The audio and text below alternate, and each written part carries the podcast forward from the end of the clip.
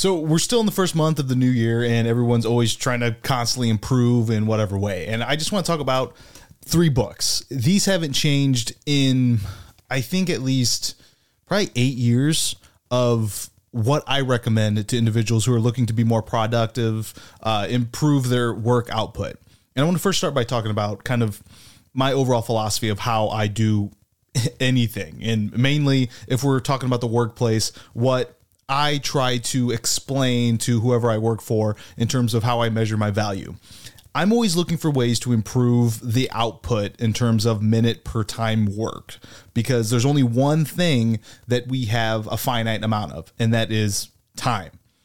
And I, I, I kind of learned this when I was working in a law firm because you're really dependent, like your whole livelihood is dependent on billable hours and doing not just quantitative work, but also qualitative, like very high quality work in short amount of times. And we're talking even like statutory deadlines when it comes to what I was doing, which was patent law, and you're really dependent on getting filings in. So it is detrimental not to be efficient for any number of clients that you have. And the more you can improve your work output and still keep up that level of quality, the more money you can make. It, this is a never ending cycle of constantly trying to improve.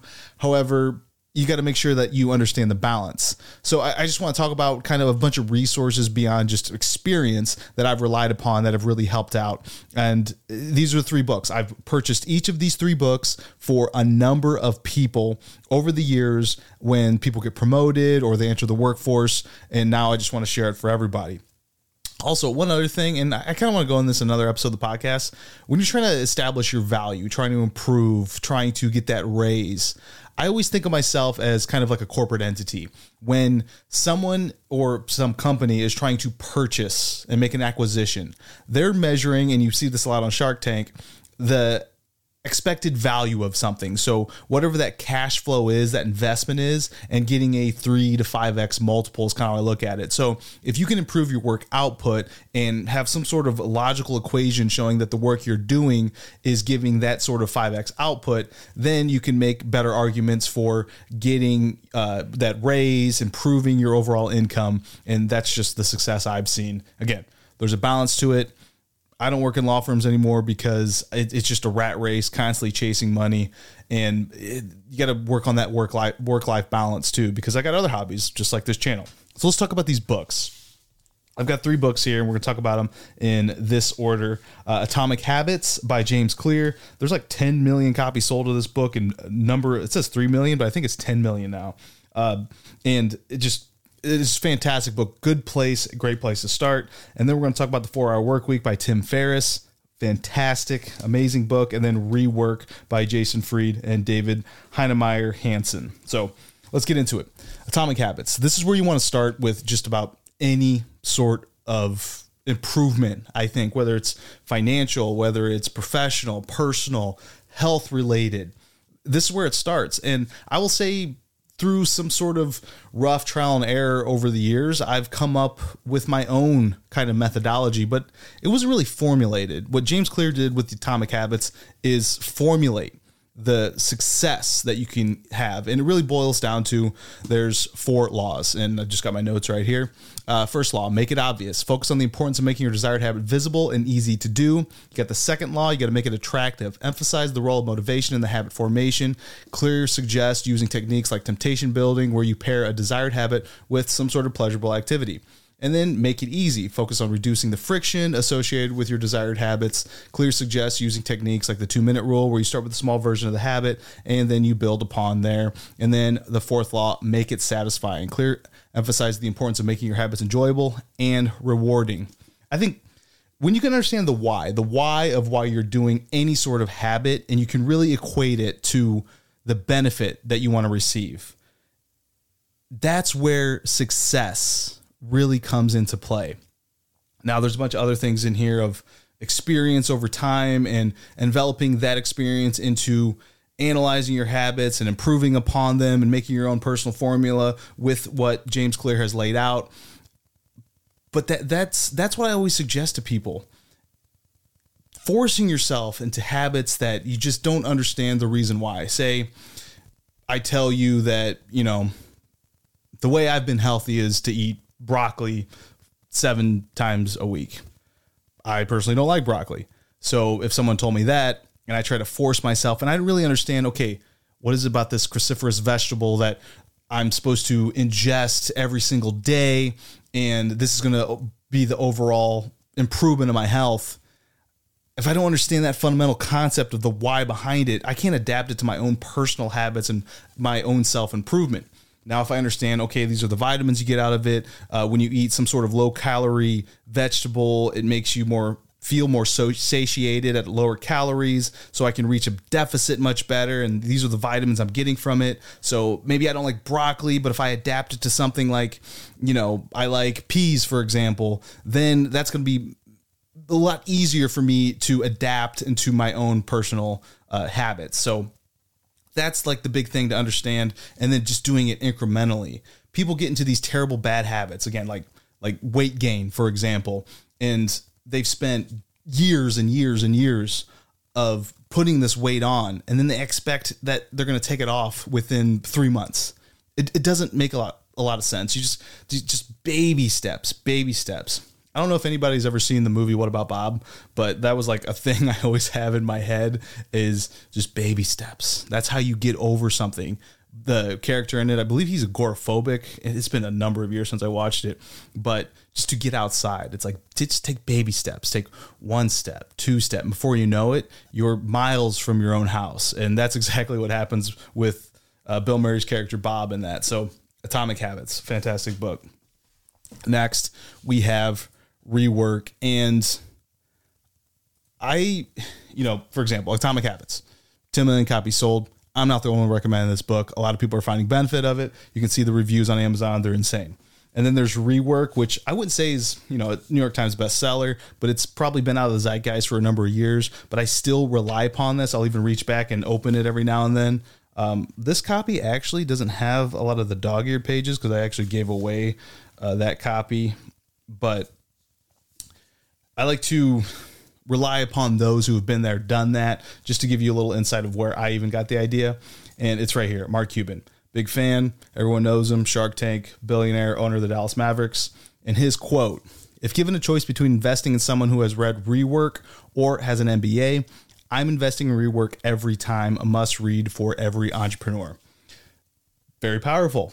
I've heard a number of people recommend rework, and it, it's small. This is going to be the smallest recommended book out of it, and even a lot of the pages, like if you're listening, they're just completely covered. So not every page even has a lot of wording to consume on it, and it, it's just an overall very small form factor book. And I got the the first time I read it, I got through it in I think just a little over a day. I just sat here and just was really in the mood to read it um, at the time, and it comes down to a few principles. Embrace simplicity. Don't overcomplicate things. Businesses like to overcomplicate things. You just got to boil it down to what the, the MVP of something is, the common denominator of something, and just really attack that. Work smarter, not harder. That's something that I've grown up. I think the the more growing up in a military family, I've been exposed to more harsher, I would say, military terms. I don't think it's affected me at all, but KISS, for example. Keep it simple. In the military, the, the people would say stupid. Keep it simple, stupid. Kind of just like a reiteration, like just keep it simple, you know? Um, so work smarter, not harder. Uh, just cha- challenging this book, just challenging the idea that you have to work long hours. Well, you don't. Like, if you if you've got a problem and you got a solution and it is the right solution and it takes no time at all, that's what you got to look for. Work smarter, not harder. Work shorter, not longer. Um, don't be afraid to say no. Don't take on every bit of work that is needed. Kind of analyze it. Understand everything I say is understanding the why behind it. So if someone tasks you with something or you are analyzing whether or not you should take on a task or do a task and you're taking it upon yourself to create the task, understand the why behind it. It's got to equate to something. Is there another task you should be doing in its place? And then just being like, no, I, I can't take that on at the moment. Uh, embrace constraints. So, like in the workplace, funding, time, I mean, anything that we are given that really restricts us of how we do things is it should be seen as more of like a, a challenge than an obstacle, something to overcome, and then not being afraid to make mistakes, test things, experiment, find better ways to do things. Uh, there's another book kind of associated with that principle called Think Different by Adam Grant. And it's just trying to think outside the box and trying new things, build a better mousetrap. You know, if, if you just keep day to day grinding, doing the same thing over and over again, but you could have possibly saved, you know, half the time that you spent doing something, but you didn't take the time to or risk to really attack the problem, understand it, the why behind it again, and make changes. You're, you're just going to be running in the mud, you know, just not getting so much anywhere. And uh, that really hurts that whole idea that I have of improving my output per minute over time and just constantly reiterating and reassessing the process. So that's rework. This will be the thinnest the book and I think this might have been the first book when I was entering kind of the professional world uh like where actually when I was getting more higher promoted and I was accelerating my career at a faster pace was recommended to me and I, I, I, just love it, and I still recommend it. Actually, if you look behind me and you're uh, w- watching, I have a bookshelf behind me. I read a number of books. I have a number of books elsewhere in my house, but the books behind me in this shelf, the second shelf that I'm pointing to, are the books that I think if you are a breathing person, you should read. And we can go into what books are actually on that shelf. Actually, up here, these are my favorite fiction books. Those are the ones by Jack Carr. So, starting with the Terminal List, if you haven't had time to read the book, watch the Chris Pratt show on Amazon. Now we get the last one. Big fan of Tim Ferriss. Watch Tim Ferriss podcast, listen to the Tim Ferriss podcast, whatever you however you want to consume your medium. It's so good. He's another person constantly improving, assessing, listening to understand how other, how people do things. This book was created in lieu of him pursuing an MBA. He was taking the money that would he would have otherwise given to some sort of higher education institution and focused his time analyzing high performers, interviewing high performers, and just putting it into this book, The Four Hour Work Week. Now, the name of the book is a little bit of a misnomer. It's just very catchy. I find it interesting that when he was writing the book and assessing it and trying to figure out how he can sell the book, different covers, different titles, and one that caught on is the Four Hour Work Week with the idea, you know, pie in the sky kind of thing that you become so efficient and you've created such a great business model. You only have to work four hours a week and you can make the same amount of income. Not ideally true. That guy grinds, which is ironic that he would write this book because he's constantly coming out with new material, new podcasts.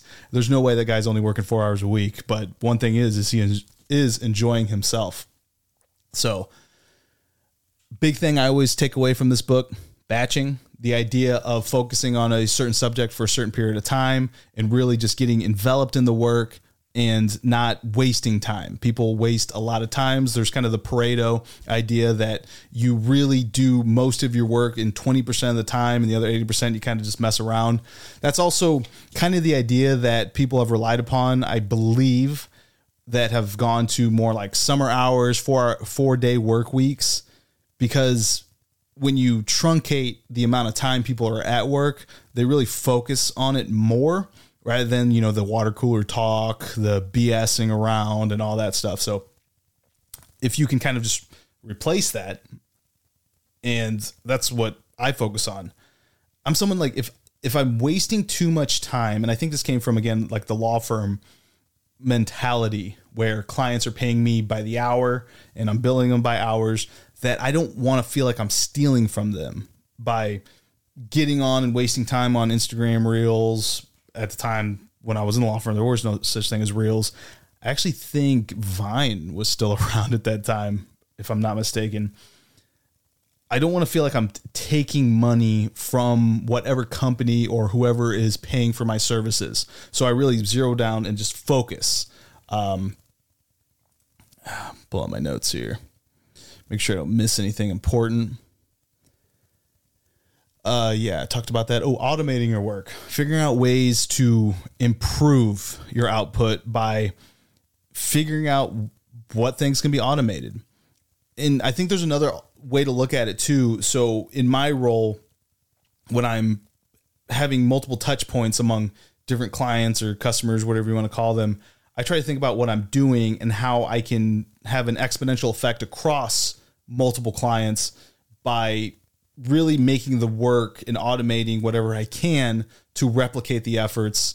So that may be and look like more time focused at one time. So say that the initial ask of a task is usually takes an hour. Maybe I take an hour and 30 minutes, but over time I'm going to be a net positive on my return on my time because I that extra 30 minutes that I took, I really zeroed in and figured out what I could automate within the process, whether it's an Excel spreadsheet or even now with me being at the University of Texas in an AI program and just figuring how I can program things that I do day to day to automate. And yeah, a lot of upfront capital in terms of time capital, but over time, I'm going to get a lot of return. And there's also the delegation of tasks finding people that can do those different tasks to really save you time. And sometimes, if you're someone that has a company, you may actually have less money for you to take home. But again, you have more time. So that's the balance you want. How much is your time worth? Um, but this book also goes into taking many retirements, refreshing, being re-energized about the job that you're doing. Uh, that's not something I'm, I'm I'm terrible at resting, taking vacations. I always have to burn a bunch of days at the end of the year, and then I spend that time focus on what I'm kind of content I'm going to make, or reading another book, or learning a new skill. I got to get better at that personally. Uh, oh, even actually on here, this whole new ball game, highly recommend from the Wharton School one of the top business schools in the country. So there you go. Plenty of books, plenty more books to recommend. The um, not necessarily the essential, I would say. Again, the the order I would read them would be Atomic Habits first, Four Hour Work Week, and then Rework. If you're looking in terms of finishing books, then it would be Rework, Atomic Habits, Four Hour Work Week last. But don't just read these for the sake of saying you read a book. That's something I just never understand. And that goes through the different concepts that I learned in these books. It's not so much completing it, just to complete it, just oh, the why. I don't know how many times I got to reiterate that with people. Understand the why of the concepts that are being talked about in each of these books because there's going to be commonalities of why each of these authors had compiled and formulated the way they improve their productivity.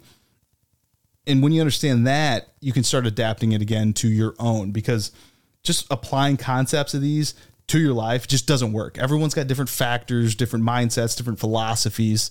You just got to figure out what little nuggets can be pulled in and added to I kind of like your own personal blockchain of your skill sets, I guess. You can kind of think of that. I always think about tools in the tool belt, and each of these will give you new tools. Some of them you'll toss away. Some of them, like some people just aren't good at batching or find batching very useful. I personally like it and I've adapted to mine. So just understand that when you're reading. And if you pick up the book, maybe one day you want to read two pages, that's fine. Maybe you want to read 10 pages. Don't be one of those people who's like, I'm going to read 10 pages a day. I'm going to force myself because that's that's not when these concepts really grasp. You got to really be into it. So again, if you pick up these three books and you're not into one at the time, pick up the next one. Try that one. Um, that's just my biggest recommendation, and that's probably what I've learned from these books as well. So those are three books. Highly recommend them, and hope you enjoy. Let me know what other books you think are just essential to know and have helped you in your career.